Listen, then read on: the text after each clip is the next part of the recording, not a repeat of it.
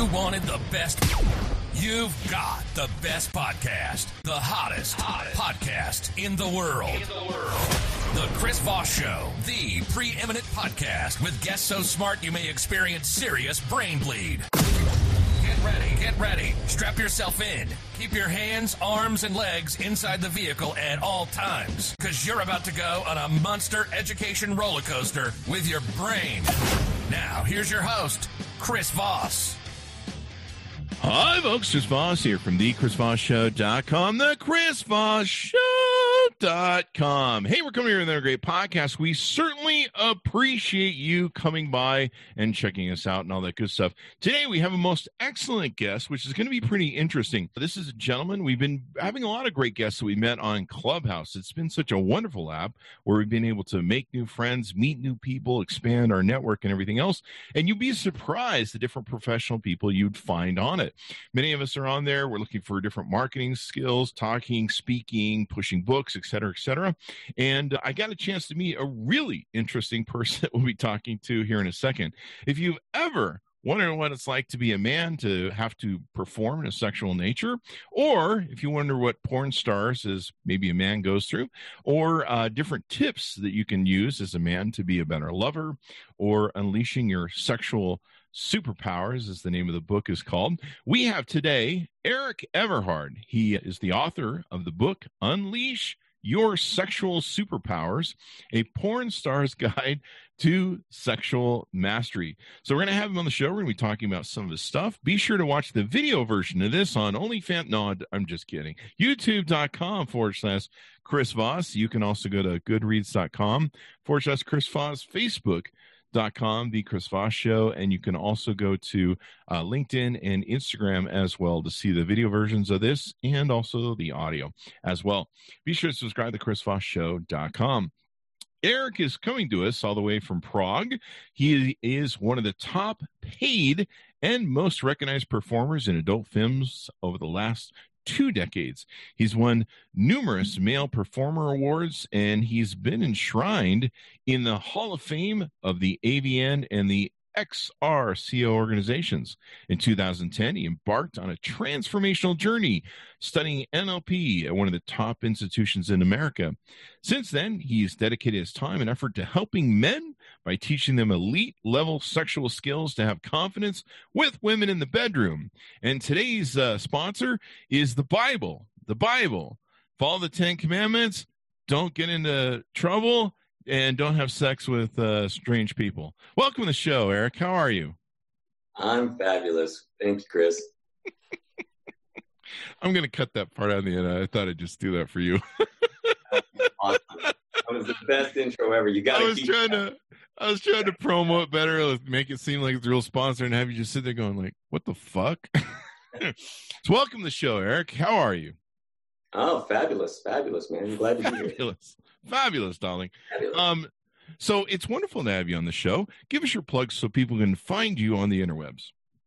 Okay, well, they can find me at www.erikeverhard.com, and they can also find me on Instagram at erikeverhardofficial, and of course on the illustrious Clubhouse. The Clubhouse app, where I met Erik, and actually a lot of really cool porn stars came on there. Really wonderful professional people. They're looking to expand their brand and do what they do, especially with COVID and all the different difficulties every business is having with filming. So you've written this book, but let's get into, we'll save that for a little bit later, but let's get into kind of your background. You evidently worked in the porn industry. Tell us a little bit about that. Well, I've been a professional porn actor for about, call it 23 years. I started actually in Vancouver, Canada, when I was a young, ripe 21-year-old. So, yeah, I'm basically a little backstory. I was attending massage therapy school, actually. I was going there. And one day we're on lunch break, and we have this big cafeteria. I go in there, and they've got different newspapers that have what's going on in the city, the band listings, just usual stuff. And you're sitting there at lunch, you're like, hey, I'll go read something. So I open the paper, thumbing through it, checking stuff out, and then, bam, there I see it. There's about a 4-inch by 4-inch ad that's looking for women and couples to do a porno movie. And I'm suddenly thinking, God damn. And I used to live with this girl a couple of years before we were boyfriend, girlfriend. And sometimes we would watch porno movies together, right? And she used to always say, oh, yeah, you got a big dick. You could do that. I'm like, yeah, thanks, sweetheart, right? Because come on, Chris. Any girl that's dating you is going to say you are the fucking best thing ever, right? Even if you suck, they're going to be like, oh, you're so wonderful. So you take it with a grain of salt. But it did make me think. And so I said, oh, okay, well, because I'd never seen this before. So I said, well, let me give him a call. And every upstanding porno company that I've ever met would do, they hung up on me. They didn't even see you first? They didn't give you the camera test? Nothing. Straight up, no, not interested. So I was like, okay. So I went back to school, back to doing my usual thing. It sounds like when I call them then. Yeah. Right? So about, I think it was probably about 6-7 months later, again, lunch break, eating, grab the newspaper, going through the newspaper, bam, there it is again. And I'm thinking to myself, God, I didn't really put in that much effort, right? Like I just called once. So then I was like, no, we're gonna pursue this. So I called and I called, right? And one day, apparently it was actually the owner picked up the phone. So it was a new guy. And he said, well, I'll tell you what, come down to our studio. We'll take some Polaroids of you, because this is back in the day when Polaroids existed. Mm. And we'll see if you have the equipment. And then maybe one day we could get you a job. And I'm like, well, hey, that's better than being hung up on, right? Yeah. So I went down to this. Their studio was just in the sleazy area of East Vancouver. It was like close to the hooker strolls. I mean, it was like not the best area of town. And I climbed the stairs, knock on their steel door, and they open it. And they look at me and they go, hey, are you Mitch? I'm like, yeah. And then they just stare me down and just go, can you fuck a girl for us right now? And I was just like, I mean, dude, my jaw just dropped open, right? And I think I let out this little meek, and that was it. You know, it just so happened that there was this girl who, she was a part-time stripper, and she had shot for them before, and she just happened that day to be hanging out at their studio. So it was like, when people talk about luck, it's like opportunity meets preparedness. That was this. It's okay. Yeah. He's here. I was there. They said, fuck it. Let's see if the kid can do it. That was my first foray into the pornography business. That's awesome.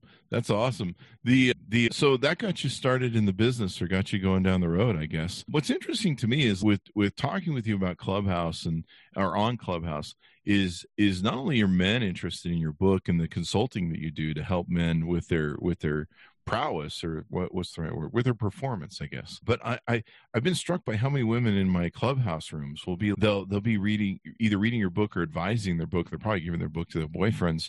And a lot of women have said to me after you've left the room, they've been like, I read Erik's book and I didn't realize how hard it is to be a man, to do the performance thing and to sometimes stage fright and other issues. I didn't realize how much pressure they go through and a lot of the work. I think it comes much easier genetically to women.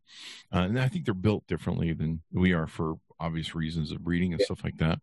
So you get in the business, and I'd love to have you tell the story about how you broke this to your parents, or how your parents found out. Oh yeah. This one's great. So I'd been down, eventually this was about a year later. I finally, with the help of a friend of mine, get down to Los Angeles. Right. And so now I've arrived in LA, and I need to have an excuse why I'm here. So, of course, I tell my mom initially, oh, I'm on vacation to Los Angeles, right? But that only lasts so long, right? Because I'm never going back, right? So I tell my mom I'm on vacation. A couple of weeks go by, and I have this new lie where I tell my mom, I say, hey, guess what? I got a job bartending. I think I'm going to stay in LA for a while, right? Mm-hmm. So this goes on. I think I'm there like maybe two months, if I'm lucky. And I would call my mom, because I just get a little phone card, right, from the local 7-Eleven, and get on the payphone, call my mom, long distance. And we have a normal mother-son conversation for like 20 minutes. It's just normal, talking about the weather, talking about what's going on in Calgary, everything. And then as we're getting to the end of the conversation, my mom just goes like this. She goes, so I hear you're doing movies. That was it, right? And I mean, Now you gotta imagine me, right? Because I'm just on the other end of the phone. Yep. And that was it. She never asked again. And that's the way my mom was. My mom always wanted us to know that we never got one over on her. Wow. She's as sharp as a tack. I could never get anything by her. So. That's funny as hell. Did you ever find out how she found out? I mean, like. Oh yeah. I found out my school threw me under the bus. So she called because she wanted to get some tax stuff from my massage therapy college, right? So she calls them up. Oh, I just want to get this tax form, and they go, oh well, he doesn't attend here anymore. What do you mean? Oh, didn't you know he's in the porno business? Oh crap! Wow. So she found out from my whole school. Yeah. So you go to LA. What's that like? You get in the whole scene. Does it pretty much become immersive right away, where you're just working all the time? Well, it did shortly. So when I started, you have to remember when I first started working in Vancouver in 1998. I moved to Los Angeles in February 1999. So this predated any, let's call them erectile dysfunction medications that exist today, right? Mm-hmm. So the beautiful thing about that time period was you could either do the job or you couldn't. And there was very few guys that could. I'd say 99% of the guys couldn't do it. And not only that, then you had to find a way into the business because it was very underground at the time. So when I arrived to LA, I lucked out that I did 4 jobs my first month.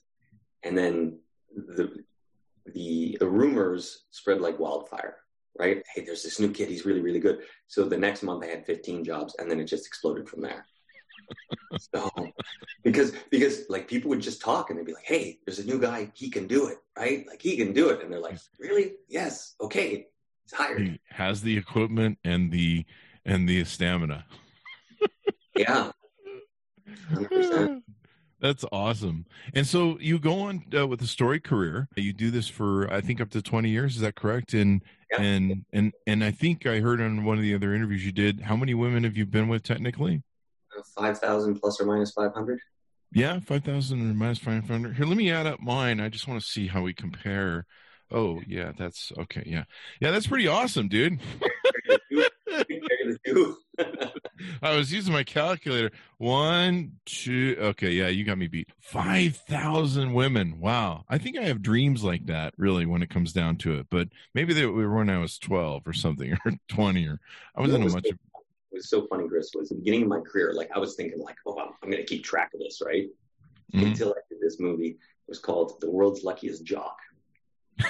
And I did that in the year 2000. And the movie itself was me, and it was me and 101 women. Really? Yes. So was this one of those things where you do them all at once on camera? They came in waves of 10. Oh, but sounds difficult. It was actually, it really was. Those were some long days, long and hard. So. But yeah. It was, the double entendres will be just through this whole video. But this is interesting. I mean, so what were some of the things you liked about the business? And what were some of the things you didn't like about the business? Well, the business itself definitely has changed and morphed over the years from when I started. I would say when I started, it was very mom and pop from that perspective. Mm-hmm. It wasn't corporate. It was, I remember...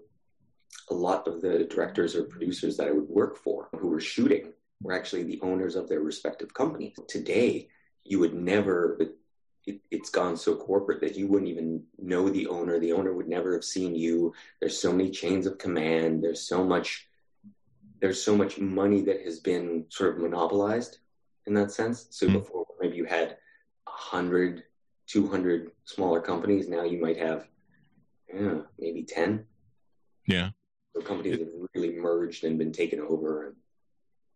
It's the whole monopolization or the corporatization. I remember watching Vegas go through that between the mob and going from the mob to the corporations. And frankly, I just didn't have the mob back, really. Well, you know, what was funny is when I started, there was still one company that had mob ties. Did they really? Yeah.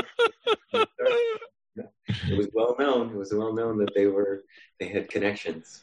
So, you know, a lot of people look at your business, and there's probably different things that you've dealt with where people disenfranchise people in the industry from being real human beings who put their pants on every day, albeit they probably have some bigger crotch size in their pants or something. I don't know, bigger inseam. That's the word I'm looking for. And so how have you navigated you've won lots of awards with AVN and other things. How do you navigate having a normal life during that time and being in this business? Well, I was always seen sort of as an outlier from that perspective. Let's call it what it is. I mean, stereotypes do exist for a reason usually. So if you were to take a majority of the people in the business, they will fit a certain mold, right? I just was never that because I was university educated. I never partied. I never did drugs. I just went to work, right? I went to work. I went home. I was a big, fan of bodybuilding. So I was a super workout junkie. I ate super healthy, which I still do to this day. This morning I had my eggs and my sweet potatoes. Tasty. So glamorous life. Yeah. Right. So from that perspective, I was just different. Right. And so for me, I didn't get stuck in the trappings of quote unquote Hollywood.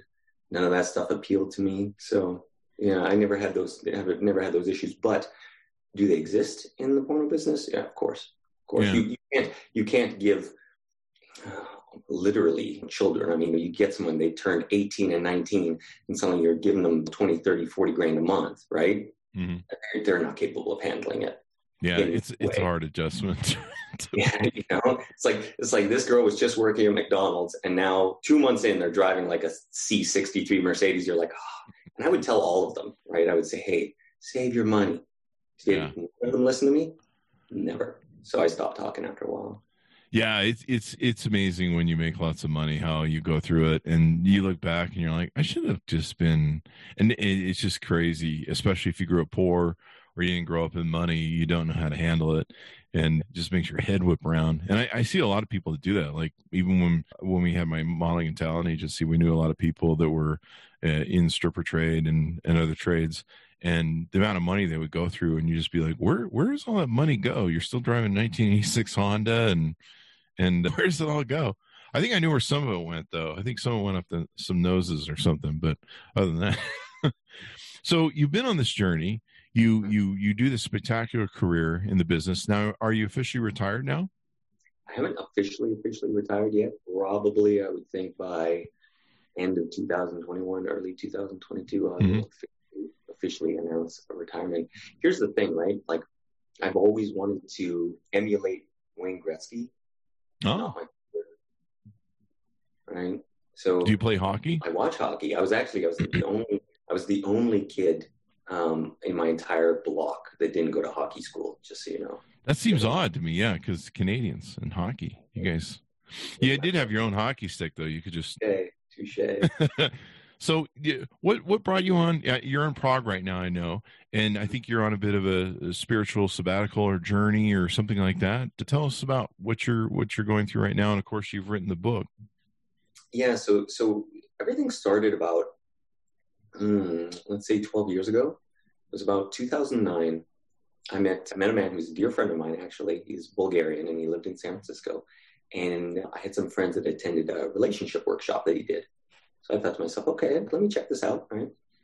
So I went there and the whole experience was amazing. But in that experience, people were talking about this thing called NLP, neuro-linguistic programming.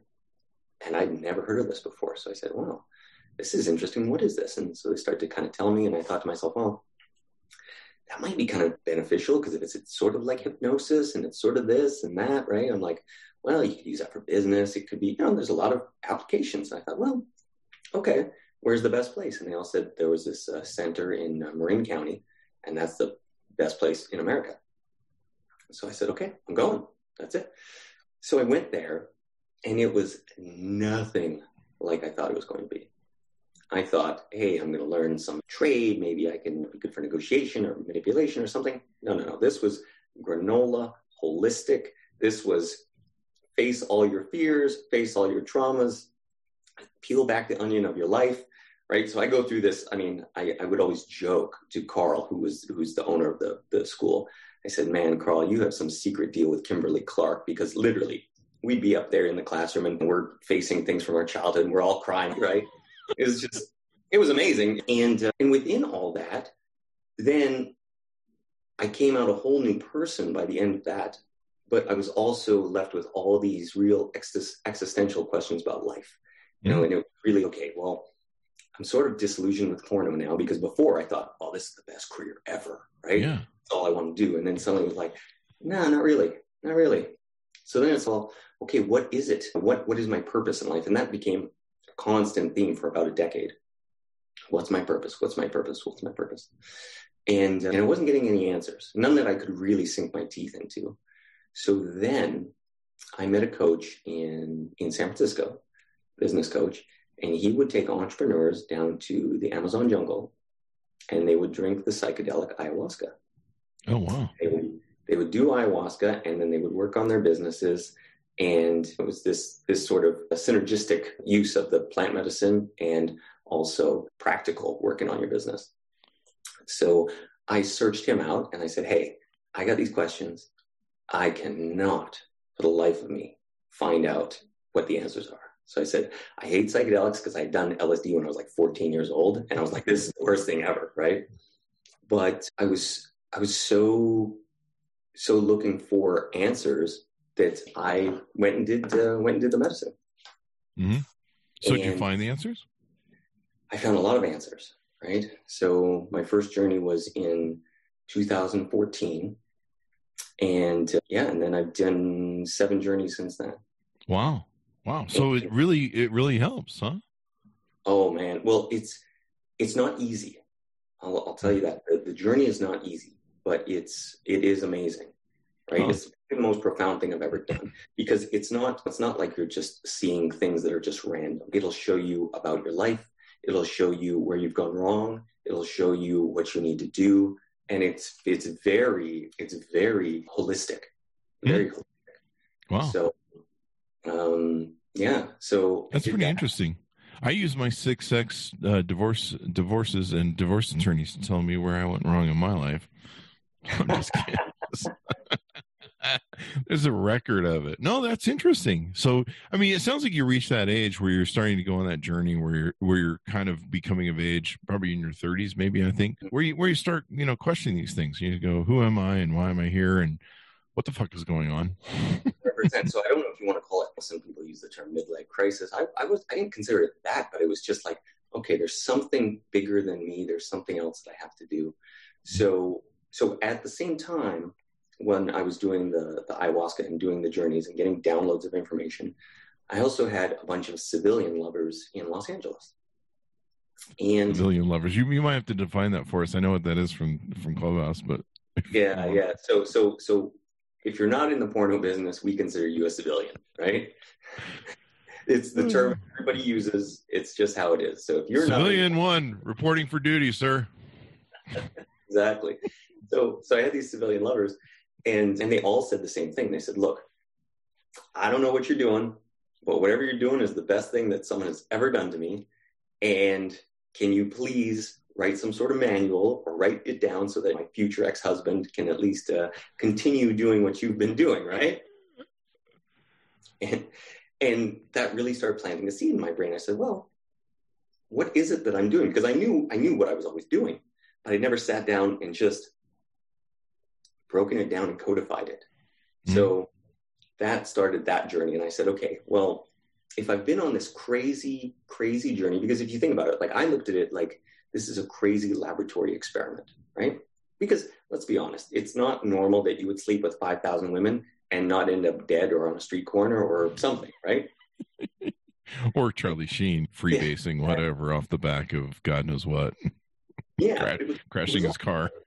It was also the learning piece, because if you look at the opportunities that you would have to sleep with that sheer volume, it's okay, you're a super celebrity like Leonardo DiCaprio or Brad Pitt or somebody, right? Yeah. Or, you know, Gene Simmons. So in that sense, you may not be learning anything, because the girl, it doesn't matter if you're a bad lay or not, she wants the notch on her bedpost to say, you know, guess what? I fucked Leo, right? So you could come in 2 seconds and be like, ah, fuck it. I got Leo, right? They don't care.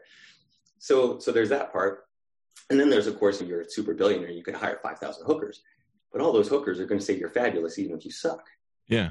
The interesting thing about porno was it was the most honest interaction you could ever have, because you're both being paid by a third party. So they don't give a shit about my feelings.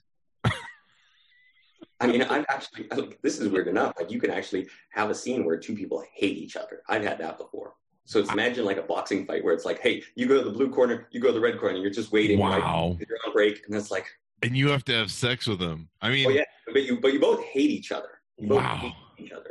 Right. So that is a skill into itself. So the thing is, Chris, right, is everything's honest, because if you do something they don't like, they straight up fucking tell you, they go, hey, don't fucking do that. Hey, do this, do that. Blah, blah. I like this, blah, blah. So really, it was such a learning atmosphere. Like, you can learn so much if you have your conscious awareness to take it all in. Yeah, and that's what I was doing, right? So it's like I had this super laboratory where I could do all this learning, and so then after all that, I thought to myself, well, if I died and if I didn't give this information to men, then I'd be doing a disservice, because otherwise, why did I go through with this crazy experiment, right? Mm-hmm. There's no way to give this knowledge to somebody, because there's no other way they can get it. There isn't. Yeah. You know? And so that's what motivated you to write the book then? Yeah. So that was started the process of writing the book. And I think this is cool. I think we talked about this in Clubhouse or something, but you know, when I was a kid, I had the normal premature issue when I was like 16, 18.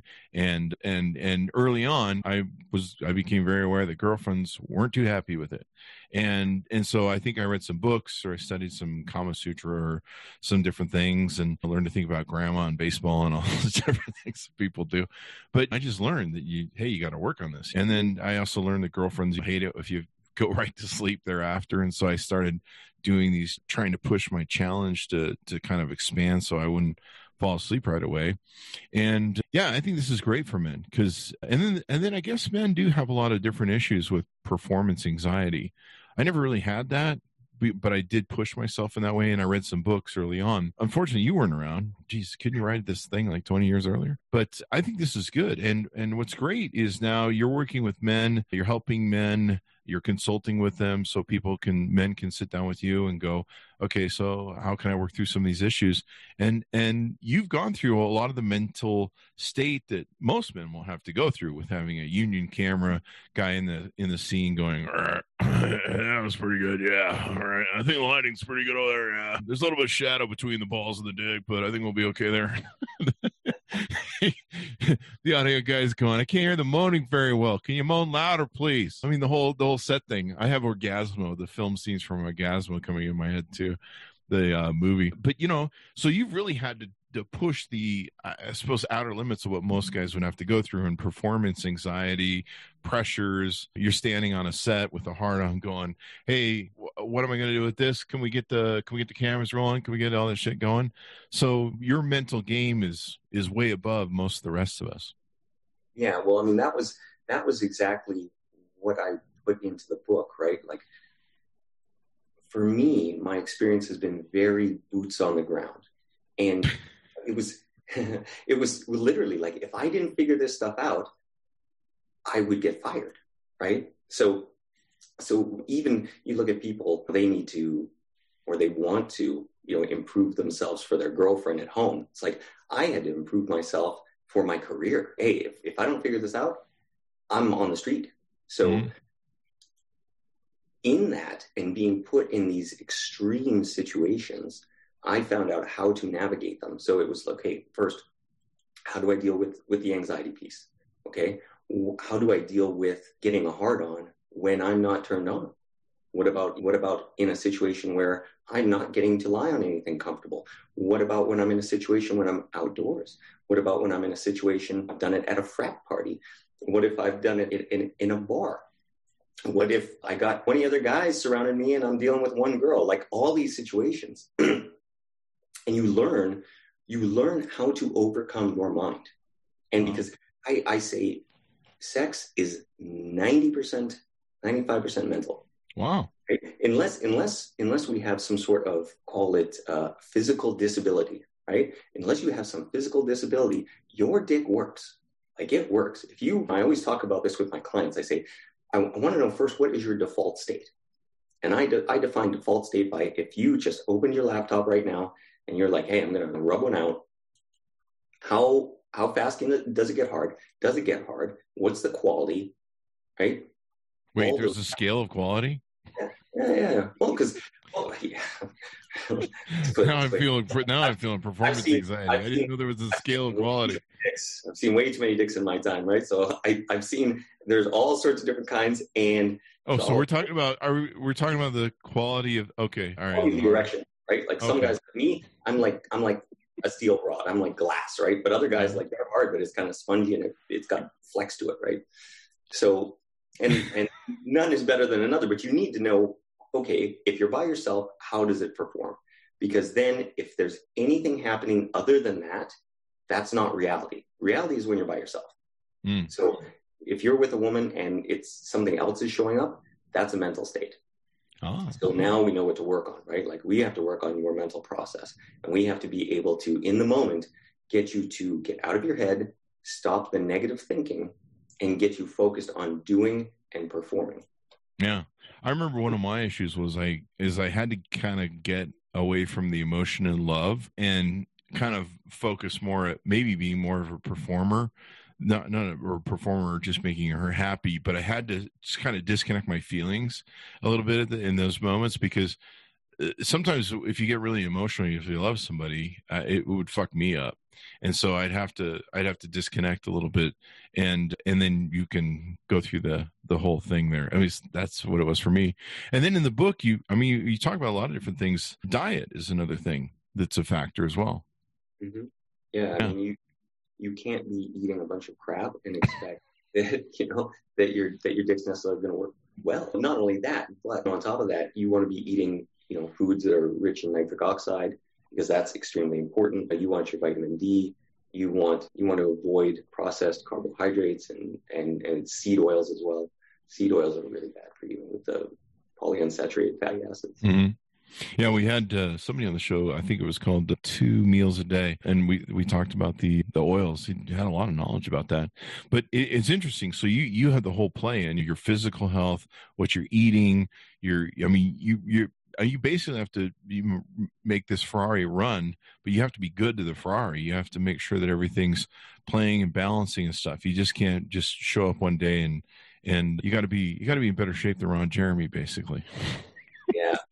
Yeah, well, something that I often say is, if you viewed sex through the lens of an athletic event, how would you train or treat yourself differently?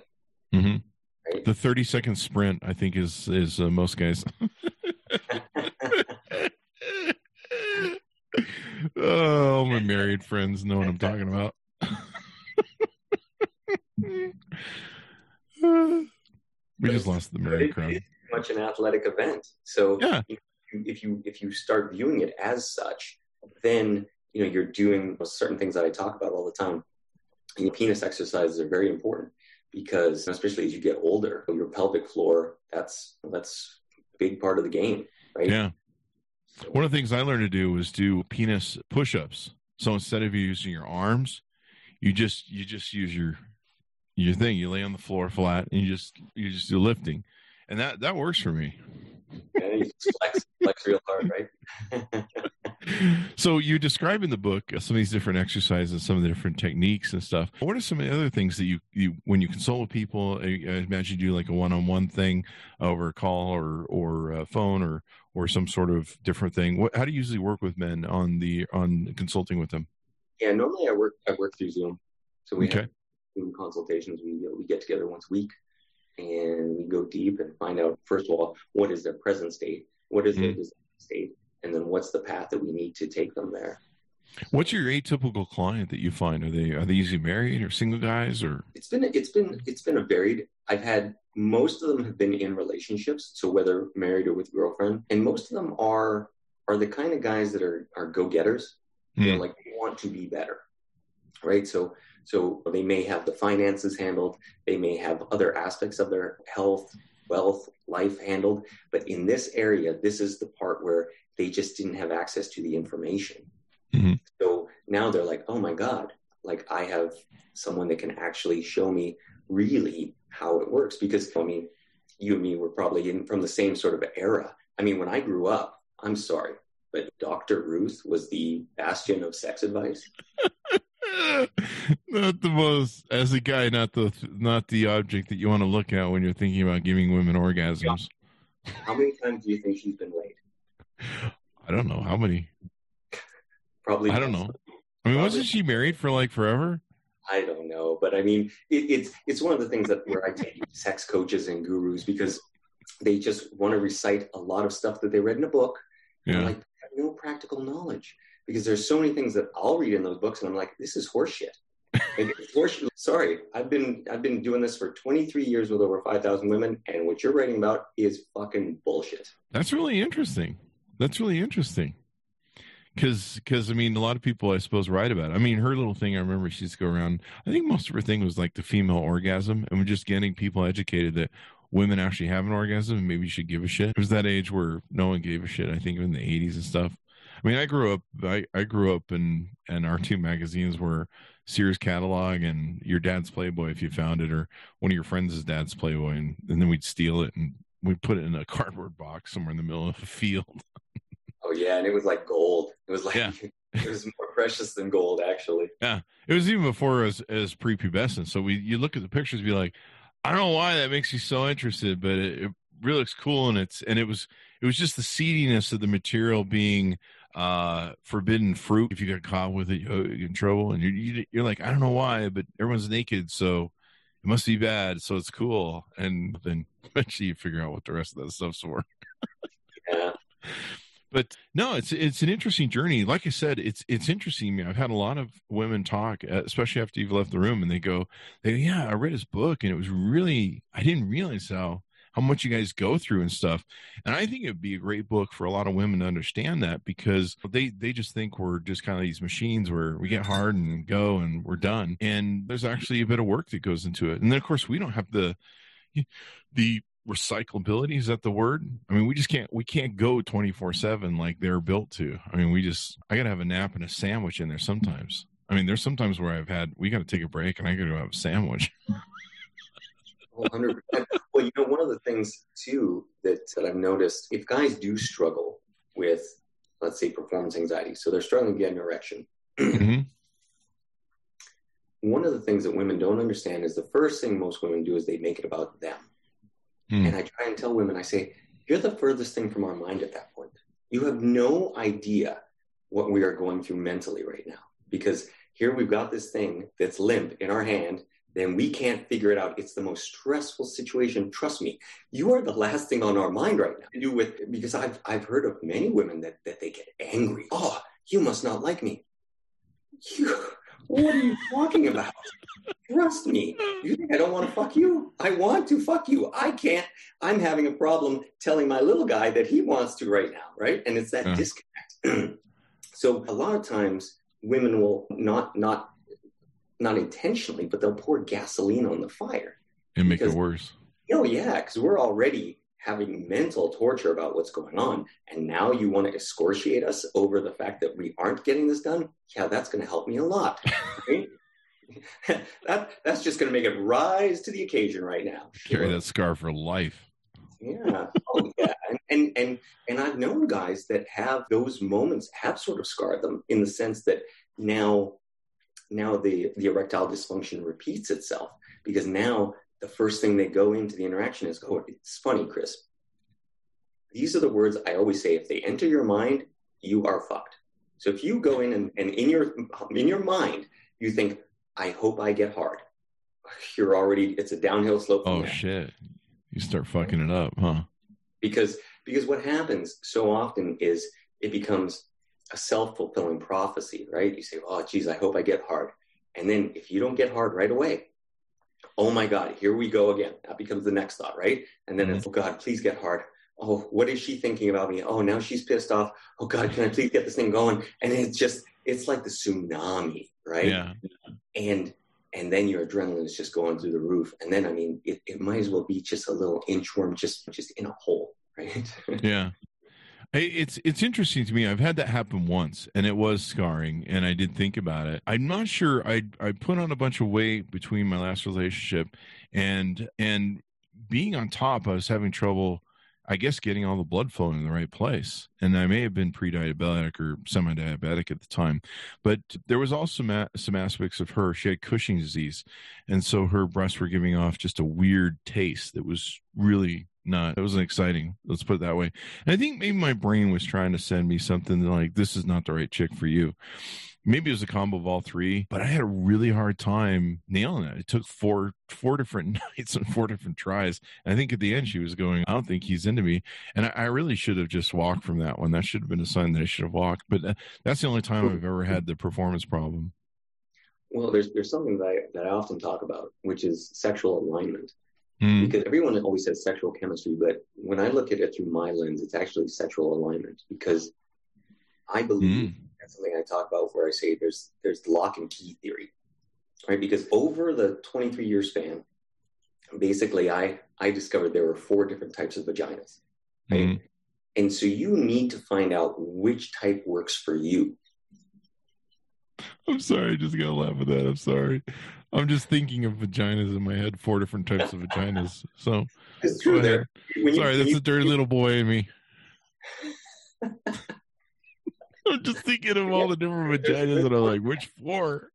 Yeah, there's four types, right? Okay, so let's hear this. Now you want to know the four types. Wait, is this the looking of vaginas, or is this how they feel on the inside? Oh, okay. Yeah. So there's four different types. Okay. So what are they? Yes. So if basically, if you looked at a stereo, right, where it's, you got those old 5-band equalizers where it's like 0 on one side, 10 on the other. Okay. On one side, you'll have what I term as granular, right? And so we're talking about the texture on the inside.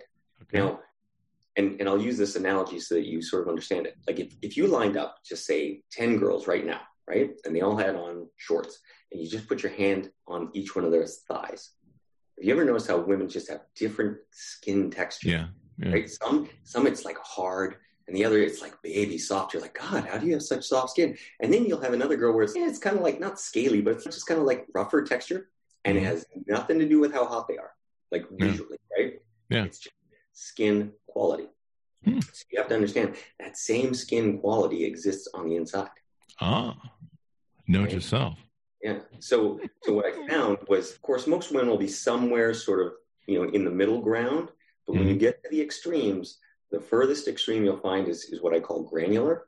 So it's got, I'm trying to think of the proper use. It feels like almost like kind of grains, like it's got lots of texture, right? So if we're saying like ribbed for her pleasure, but that's kind of what the inside is. Now, for some guys, that feels amazing, right? For other guys, it doesn't. And you have to determine basically what feels good for you. So that's on that extreme. Then on the other further extreme, you have what I call velvety. Okay. And that'll feel, it's literally like the softest piece of velvet you could possibly imagine. Right? That's my favorite. Those are there. And then you have the on one scale, it's beyond tight and then like beyond loose. Right. And even within there, there's always this misnomer. The guys are like, oh my God, I just want a tight pussy. Man, tight pussies hurt sometimes, a lot. Yeah. Like they can be too tight and it's not fun. Like I remember this was years ago, I was on set with the Spanish performer Nacho, and he was mentioning, he goes, God, I hate tight pussies. And Nacho has an enormous dick, like gigantic. Right? Well, everything's tight to him. Well, no, not everything, but he said, he goes, I hate a really tight pussy, because he goes, I hate having to spend 10 minutes to try and get it in. It's not fun. He goes, when I'm horny, I want to fuck. He goes, I want him to go right in. So he doesn't like tight vaginas. If it's loose, like that's, because he can go right in and off he goes. Mm-hmm. So you have to understand that every woman will be a combination of those four traits. And then you're just going to find out what works for you. And the first time that I realized this, it was, God, I want to say it was probably around 2000, 2001. And I was performing, I was doing the scene out by a pool. And it was some sort of swimwear video, right? So these two girls in swimsuits were by the pool. and it's going to be me and the two girls. And so I'm getting ready to go, and I'm thinking, okay, I'm going to do this high energy scene. I'm going to go back and forth between the girls, make it really cool. So we start, and I start with the first girl, and literally I go in, Chris, it's 5 strokes. And I'm like, oh God, like I had to like get my shit together. Like I pull out, right? Cause I'm like, holy fuck, I'm ready to come. And I'm thinking like, okay, well maybe the break between going to the next girl, I'll be able to wrangle it, right? Get it back together. So I go, cause I got them both in doggy. So I go to the next girl, no problem. Right? I'm like, yeah, I got this back together. Like good, right? Like my plan worked. My plan of action worked. And so I'm fucking. This goes on for, I don't know, a couple minutes. And then I go back to the first girl, and it's 5 strokes again. And I'm like, what the fuck, right? And then I realized right there, I'm like, okay, this girl here, I can have sex with for 20 seconds. This one, I could have sex for 60 minutes. Wow. What is the difference? Huh. Right? And that's where I started to, actually break it down. Like, okay, what am I feeling? And then once you notice that, now I've been able to extrapolate that over the 5,000 women. And every time I come across that type for me, and it's a type for me, I'm like, holy shit, I can't, like, I got to pull out every trick in the porno book to keep it together. I'll tell you that, right? This is wild, man. I mean, you in the book, you detail a lot of secrets of male porn stars and how you guys do what you do. This is extraordinary. I've been with one or two women. I didn't know there's 4 different types and how that works. It's you really are at this point, and probably a lot of this is your book, but you should just go be a PhD, like a sexologist doctorate of everything you've learned in your experience. Well, I mean, that's what I mean. Like, it's you're a scientist. It's boots on the ground. It's boots on the ground. Well, yeah. Trenches. You've been in some trenches, that's for sure, my friend. But no, this is scientific stuff we're talking about. I mean, this isn't stupid porn stuff. This is like science. This is human nature. This is behavior. I never really even thought about the difference there. I mean, I have dated a lot of women, and they do have different skin. I mean, it's interesting. I look at a woman's skin, and there's certain women that I'm attracted to, and there's a certain kind of type of skin or look of woman that I'm not. What was interesting when I mentioned earlier about the woman that I mentioned earlier, one of the reasons we did break up is because her sex drive wasn't near close to mine. I think somehow, like you were saying, sexuality, you align. I think maybe my body was trying to tell me something. That or I had gotten so diabetic that when I got up on my big fat ass on my knees, it would drain all the blood to all the wrong places. That's the thing. Like it's very possible it was just misalignment, right? And one of the things that I think is really behind, because you think about how so many relationships fall apart, and people are cheating, people are doing this, people are doing that. Now, I'm very much on the fence. Like I understand monogamy, so I'm definitely not against it. I might even be more towards that than I would be some crazy sort of polyamory or open relationship type relationship, just because, I mean, especially once you get into thinking about kids and children and upbringing and what's good for them, things get really complicated. But I think part of the problem is that people have no idea what they actually like. Mm. Right? So it's okay. I met Susie. Me and Susie are dating. We're going to get married. We have kids, right? But they don't actually know that the sex they're having with Susie is good or bad. Like they really don't. So what happens when they see Donna? Oh man, I'd like to try Donna, right? Because they don't fundamentally know that what they have is good. Mm-hmm. They don't. So if you can get to that experience where you can say, hey, you know what? I've tried everything. I know what's out there. Now I can make a conscious decision to say, yeah, okay, what I have, really good sex. Yeah. I've been lucky that whatever I did in life, I certainly didn't come anywhere near the 5,000 you did, but being able to, like you say, explore what you like, find what you like, find the people you like and stuff, and then also get a lot of it out of your system. I have a lot of friends that they hit 40 or 50 and they get divorced, they go on their midlife crisis, and they're dating girls and they're 20 and they're 50, and I'm like, you're going to have a heart attack. And I grew up in a religious community, and there they teach you that you don't have sex before marriage, which is just extraordinary. Can you imagine not having sex with your partner before you're married? I mean, most of them do, 99% of them do, but But can you imagine not, you're stuck with that person for the rest of your life. You don't know if you, like you say, you don't know if you like this person or not. Is there a way to make that work through some of the techniques that you've used as to how to, let's say maybe you're not sexually aligned in your relationship or a marriage and someone comes to you for help and says, how can I make this work better and make everyone happy? Well, see, there's two different parts to that I work with, right? So there's the first part, which is, technique. Okay. So that is teachable. You can teach someone better technique, and that goes for the woman and for the man, right? Like because if they don't have the right knowledge, they don't have the right skill sets, they may just be bad, but it's bad because they just don't know what to do. So that is one piece. Then you have biology. Biology can't be changed, right? And so I'll be a little graphic here, but you have to really break it down, because I have, obviously. You could be getting a blowjob from one girl. It's the best blowjob in the world. And then you get blowjob from girl number two, and it's horrible. Yeah. Well, why is it? You have to look at the biology behind it, okay? Jaw structure. Where are the teeth located? Size of lips. How big is the tongue? How small is the tongue? All these things factor into it, wow. Right? And so based on those factors, the second girl, no matter how much you were to try and teach her, it is never going to be better because of those biological, physical limitations. Wow. You are a scientist, Eric. Holy shit. You're like a scientist.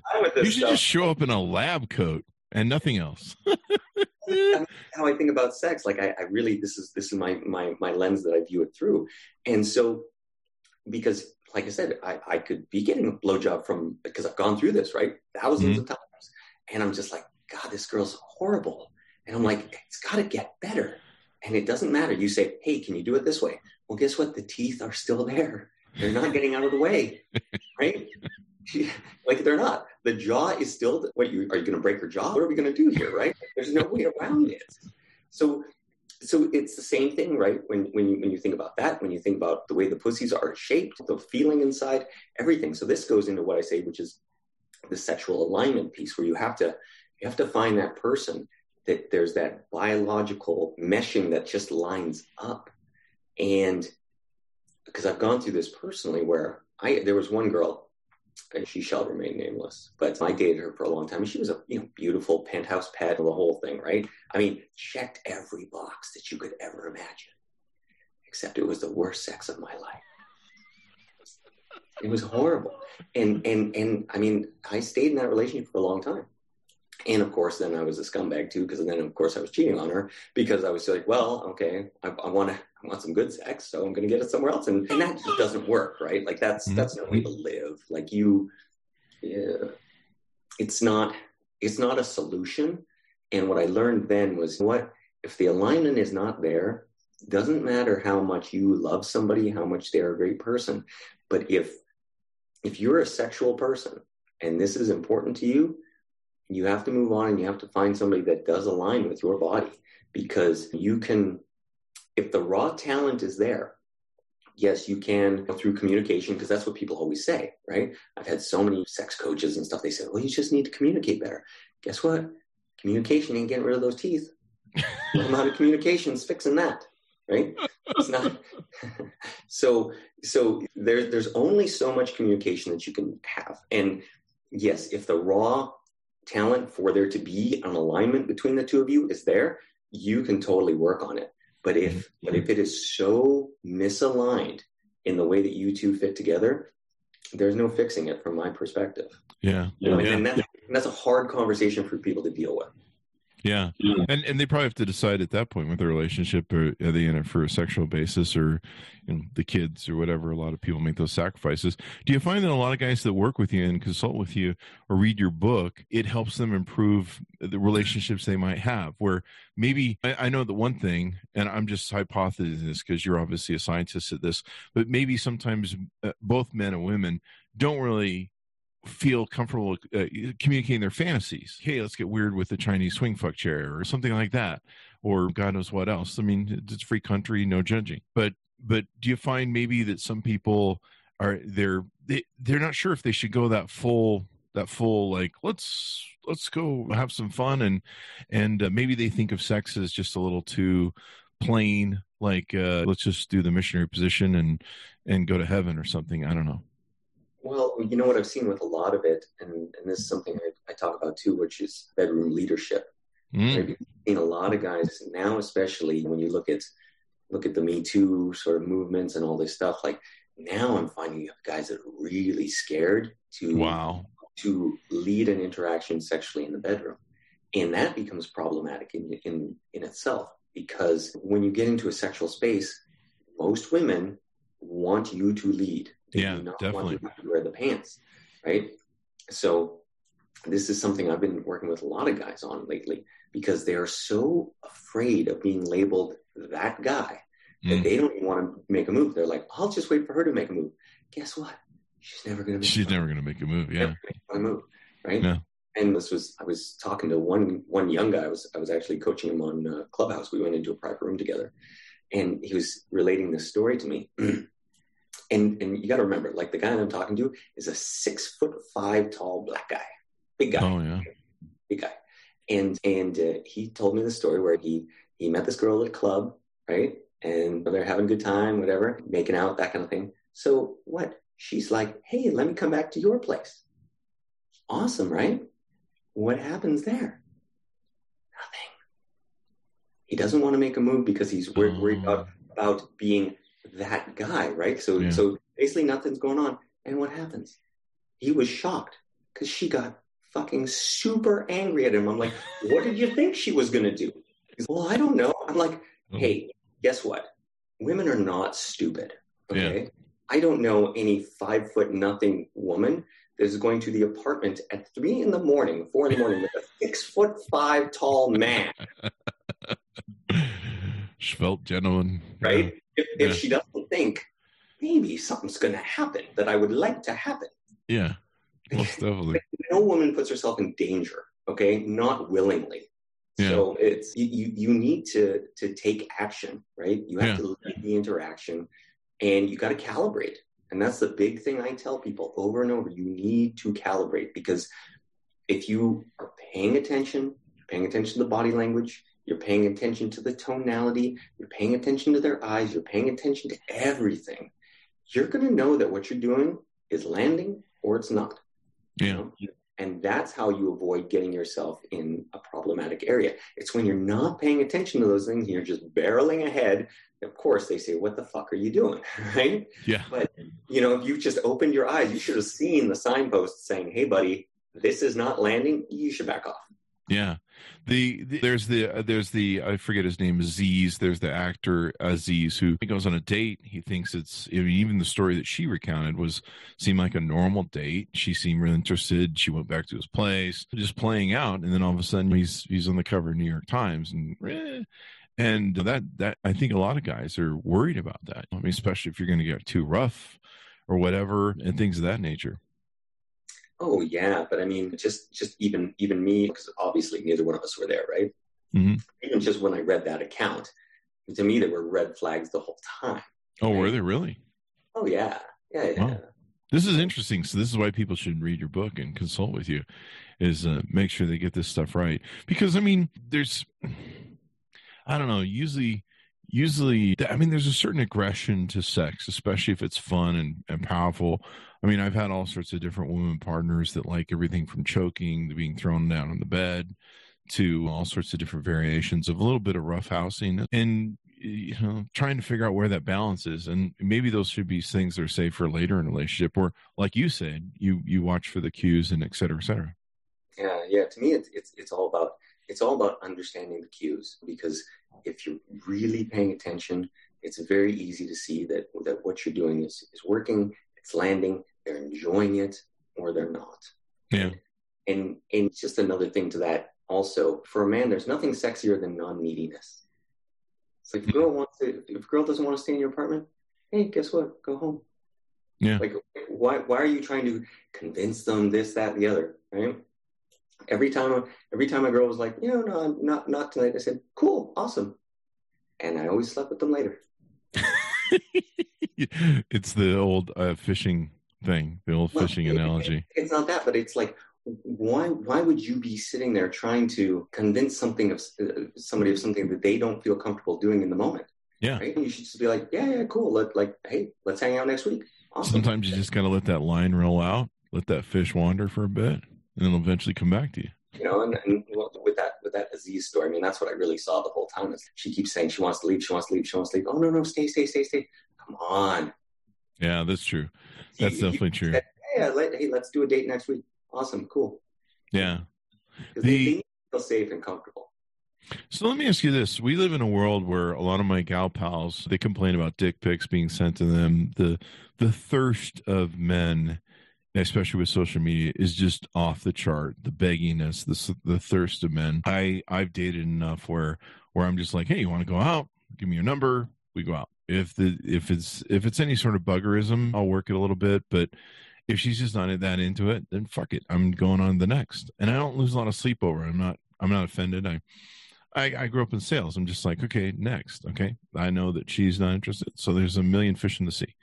And then one of the other things we're having in our society that's really interesting is this incel problem.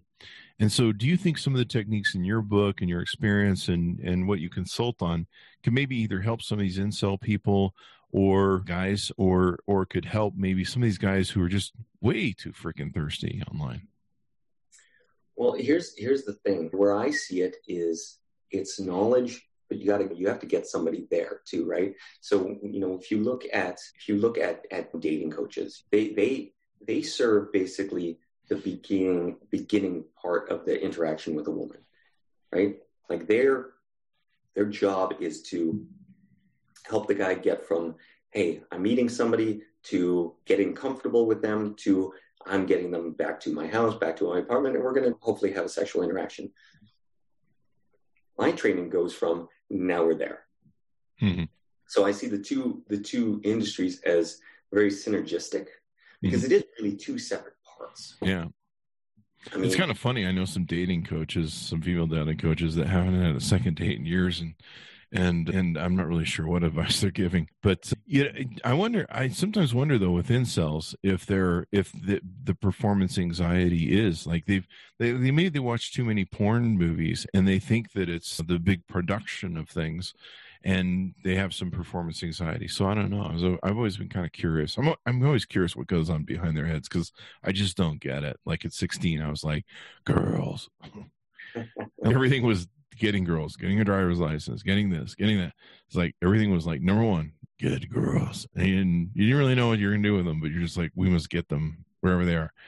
And so I don't get the incel community. And they do say that some of them are destabilized by porn, because they look at porn and they think that that's the interaction you should have with a woman that's appropriate, or that you just go boom, boom. You don't take them out to dinner. You don't woo them in any way. You just walk right into a porn set and it's like sex time. You're like, no, dude, there's some things you have to do there.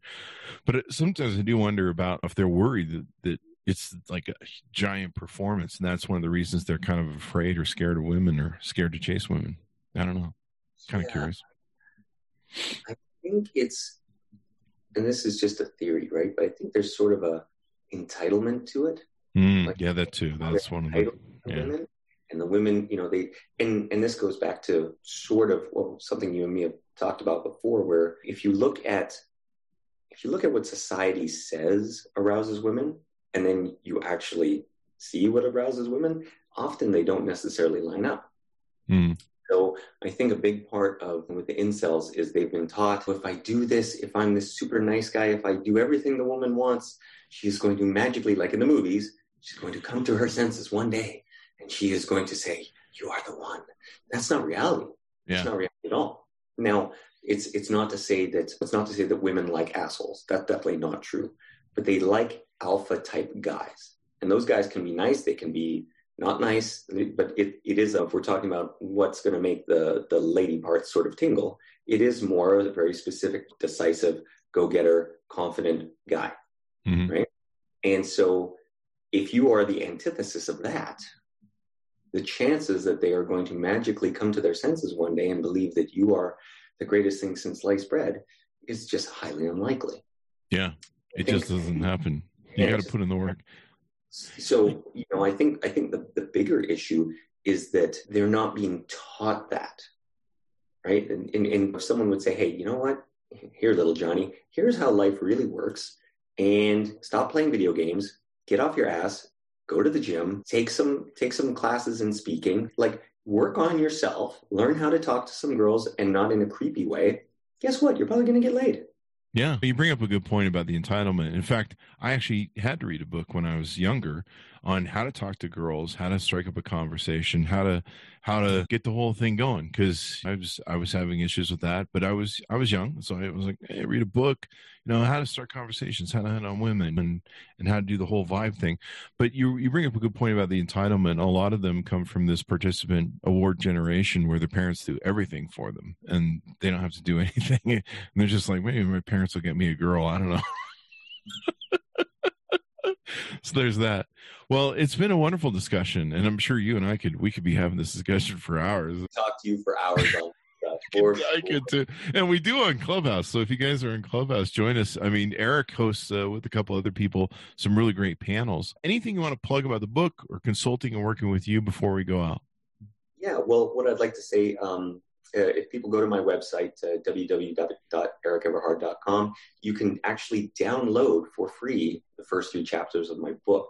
So within that, chapter 3 is one of the most important on pussy eating. So download that and you can get started on leveling up your sex life for free today. Yeah. And if you make your woman happy, then she'll be happy. You'll be happy. Everyone's happy and makes for better relationships. I think if everyone had better relationships or maybe studying in college how to better human beings to each other, we'd have a lot more happier marriages, a lot of better marriages. So think about the 2 things that probably make marriages fall apart. Mm-hmm. Finances, sex. Yeah. That's usually what happens. Those 2 together, chances are you're not going to have a problem. Yeah. That's why I always marry rich porn stars. Yes. So there you go.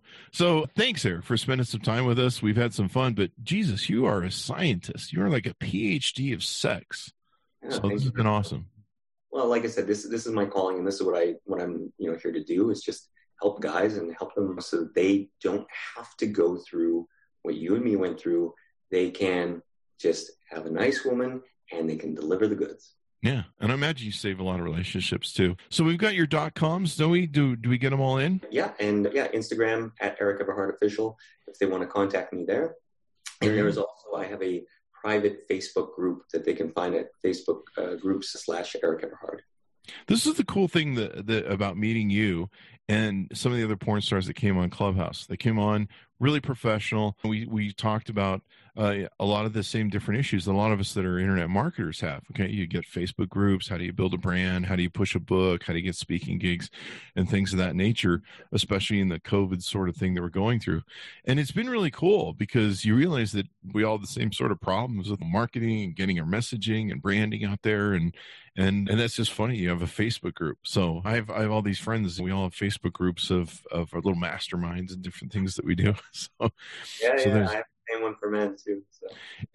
Is it not called a mastermind? It's called master something else. I don't know. I'm just gonna leave that out there. I can't even get that joke, please. So guys, order up his book, and if you can, come see Eric on Clubhouse. He does these great panels. They talk about all this stuff. They lay it out and everything else. You can also go to your local bookstore or Amazon. Unleash Your Sexual Superpowers, A Porn Star's Guide to Sexual Mastery by Erik Everhard. You can order that up. I recommend a lot of women take and check this book out too. You can understand a male's perspective of what he needs to go through. And it might be like one of those things where you can accidentally have it delivered to the house and you're like, wow, someone sent us this book. Where'd it come from? But go ahead and read it, guy, and see what see what happens. Maybe save some relationships. So thanks for coming on the show, Eric. We certainly appreciate it. Thank you very much, Chris. Hope to do it again soon. There you go. And thanks, Manas, for tuning in. Be sure to go to youtube.com to see the video version of this if you'd like. Also go to goodreads.com/Chris Voss. Go to LinkedIn, Facebook, thechrisvossshow.com. You can go to, of course, Instagram, and follow us on Clubhouse where we have lots of these different discussions. Thanks, Manas, for tuning in. We'll see you guys next time.